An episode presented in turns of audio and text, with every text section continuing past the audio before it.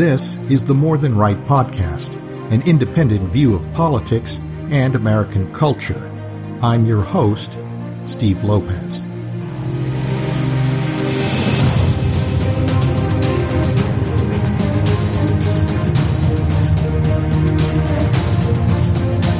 The man had the perfect last name, Bonaparte. In fact, this particular Bonaparte was the grandnephew of French Emperor Napoleon Bonaparte. He was U.S. Attorney General Charles Joseph Bonaparte, serving under the administration of Rough Rider and Progressive President Theodore Roosevelt. In 1908, he came to Congress and asked lawmakers to allow for the creation of a national investigative police agency under his command. President Roosevelt directed Bonaparte to create an investigative branch within the U.S. Department of Justice that answered directly to the Attorney General and no one else. Naturally, this raised some concerns among members of Congress, like Democratic Representative John J. Fitzgerald, who said such an agency would create, quote, a central police or spy system in the federal government, unquote. Republican Representative Walter I. Smith feared the work of the proposed department would degenerate into, quote, a system of espionage, unquote. And so, Congress refused to pass legislation funding Bonaparte's new agency. But when Congress went into recess, Bonaparte used a portion of Justice Department funds already allocated by Congress to create his Bureau of Investigation, later to become the FBI. A lazy Congress just went along. It took 114 years for the fears of Representatives Fitzgerald and Smith to come true. Last Monday, an army of FBI special agents descended on the Florida home of former President Donald Trump. Some of those agents were posted outside Trump's seaside Mar-a-Lago estate with assault weapons, or what President Biden likes to call weapons of war. The kind of weapons Biden prefers remain exclusively in the hands of federal agencies, like the FBI. The raid marks a significant escalation by the Democrat deep state in its war against Trump and his supporters, famously dubbed by Hillary Clinton as the basket of deplorables. A war begun by the FBI through its unwarranted Crossfire Hurricane spy operation against the Trump 2016 presidential campaign. A counterintelligence caper based on allegations a corrupt FBI knew to be false. In a written statement to the press, President Trump said of the FBI raid, quote, "These are dark times for our nation. This unannounced raid on my home was not necessary or appropriate. It is prosecutorial misconduct, the weaponization of the justice system, and an attack by radical left Democrats who desperately don't want me to run for president in 2024, especially based on recent polls," unquote. That was the closest Trump has come to officially announcing that he'll seek a second term as president in 2024. The day after the FBI raid, Fox News host Greg Gutfeld observed, quote, "So, with the help of the FBI, the Democratic Party just endorsed Donald Trump for President of the United States. It's happening. Yeah, that raid was a real smart move. You want to take a larger-than-life character and make him even larger? You raid his frickin' house. Basically, you just gave Popeye a 55-ounce can of spinach, because the raid not only angers Republicans, it energizes them, and it energizes Trump," unquote. News reports say the FBI raid was in response to Trump's supposed removal of classified documents from the White House, documents that legal analysts say could have been retrieved by subpoena rather than a heavily armed paramilitary cadre of FBI agents. What's unknown is the contents of the documents. When Trump was still president, he ordered the FBI release previously classified documents pertaining to its infamous Crossfire Hurricane investigation of him. The FBI disobeyed Trump's direct presidential order. And so, the conservative legal watchdog group Judicial Watch recently filed a Freedom of Information lawsuit against the FBI in federal court, to gain access to the agency's declassified Trump-Russia collusion records. According to Judicial Watch President Tom Fitton, quote, "The Obama-Biden administration and deep state spying on Trump and his associates is the worst government corruption scandal in American history. And to make matters worse, the Biden DOJ simply refuses to release smoking gun documents about this corruption that the American people have an absolute right to see," unquote. Were all or some of these documents at Trump's Mar-a-Lago estate? Is that why the FBI came to fashionable Palm Beach, Florida, with guns drawn, ready to unload? Last January, GOP Senator Ted Cruz asked the FBI's Executive Assistant Director of National Security, Jill Sanborn, if FBI confidential human sources participated in the January 6th Capitol Hill riot, as FBI informants did in a Michigan militia's plot to kidnap Governor Gretchen Whitmer. Sanborn refused to answer. She gave the usual excuse that doing so would compromise the sources and methods of her deep state agency. Not only is the FBI immune from presidential orders, it is also free to ignore the constitutional oversight authority of Congress, and now it feels so emboldened it raids the home of President Trump, going so far as to rifle through the wardrobe of former First Lady Melania Trump. The FBI has become America's Gestapo. Unfortunately, weak-kneed Republicans about to take control of Congress in November will only seek to reform rather than defund and mothball this disgusting affront to American liberty. Americans unfamiliar with their own history associate progressivism with today's Democratic Party, but its original home was the GOP. The FBI is the creation of Republican progressive President Theodore Roosevelt. It's important to remember that the rhinos of today's GOP are actually antique progressives of the Teddy Roosevelt variety. The 2001 Patriot Act, which allows deep state agencies to collect the digital communications of every single citizen in the so-called land of the free, occurred under the Republican administration of George W. Bush, a man who called his peculiar brand of progressivism compassionate conservatism.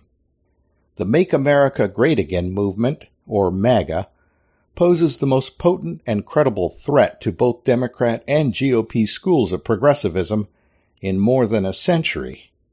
That, more than anything, explains why the FBI, the progressive era's Frankenstein monster, came a-knocking at Donald Trump's door.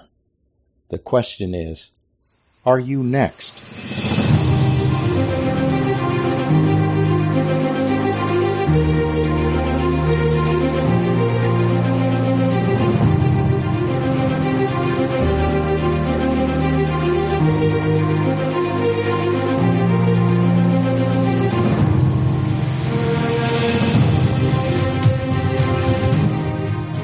Chalk it up to the law of unintended consequences.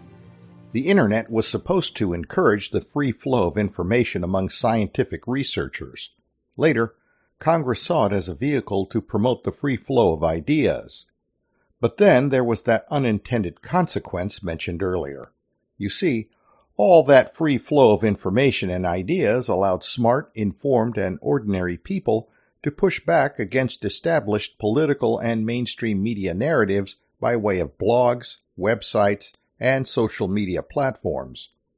No one realized the changes about to be unleashed until January 17, 1997. That's when blogger and news aggregator Matt Drudge of the Drudge Report issued a post reporting that President Bill Clinton had an affair with White House intern Monica Lewinsky. But that was the least interesting aspect to the story. It was later learned that Newsweek magazine reporter Michael Isakoff had the story a year earlier, but the publication suppressed it, considering President Clinton's personal peccadillos of little importance. And so, citizen journalism had a spectacular debut. When political activist Van Jones served as President Barack Obama's green job czar, TV host Glenn Beck, then with Fox News, exposed Jones's Marxist past in the San Francisco Bay Area. The political furor it caused forced Jones to resign. In an op-ed written for the New York Times, Jones wrote, quote, "Anyone with a laptop and flip camera can engineer a fake info virus and inject it into the body politic. Those with cable TV shows and axes to grind can concoct their own realities.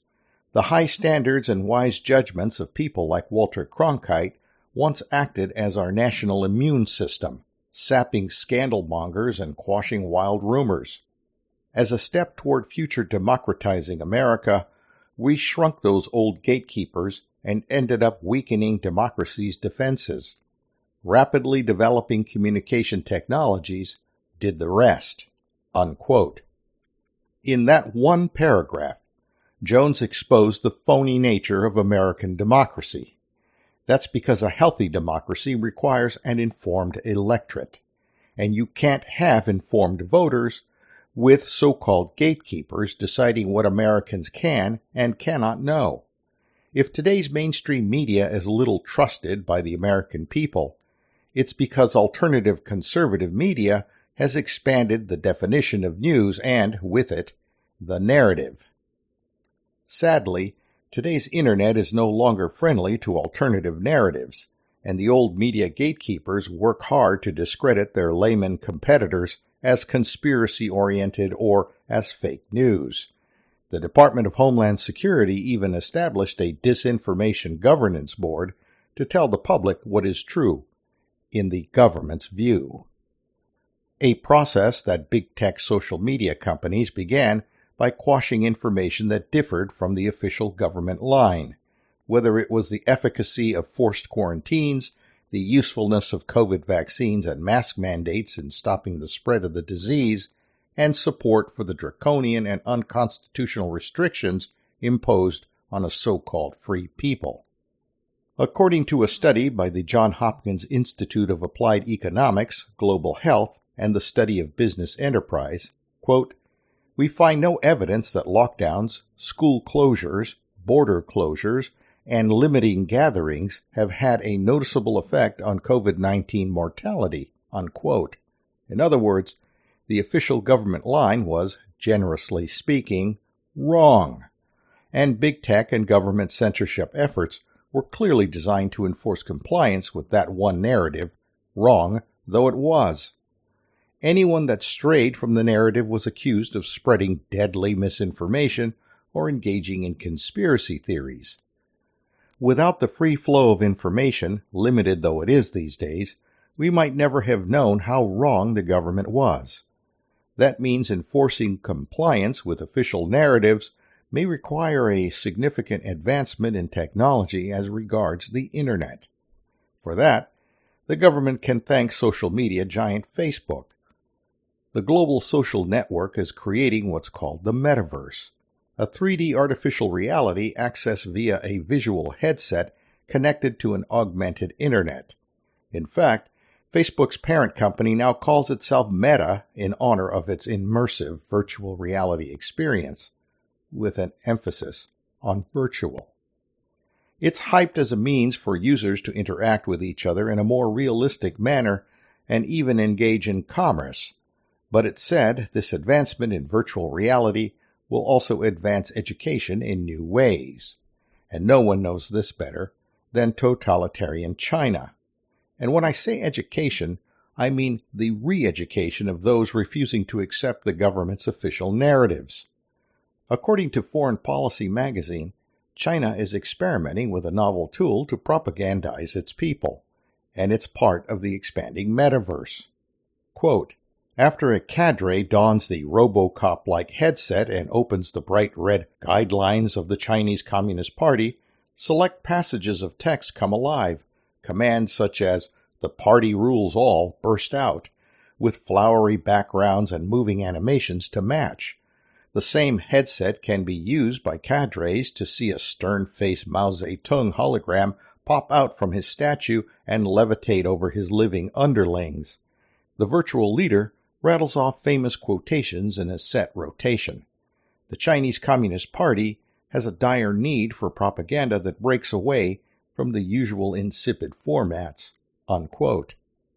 Have you noticed that the more technology expands its reach, all in an effort to bring us together, of course, it's also used to track our location, our likes and dislikes, our product preferences, and our political affiliations? It seems the internet knows far more about us than we know about ourselves, and that knowledge will help government sanction big tech to better hone its propagandistic 3D metaverse narratives. Perhaps it's time free Americans take a break from omnipresent Big Brother, Big Tech. That concludes this edition of the More Than Right podcast. Should you wish to leave a comment, you can reach us at morethanrightpodcast@gmail.com. And if you enjoyed the podcast, please give it a 5-star review on Apple iTunes. It will help promote the podcast and be much appreciated. Until next time, this is Steve Lopez.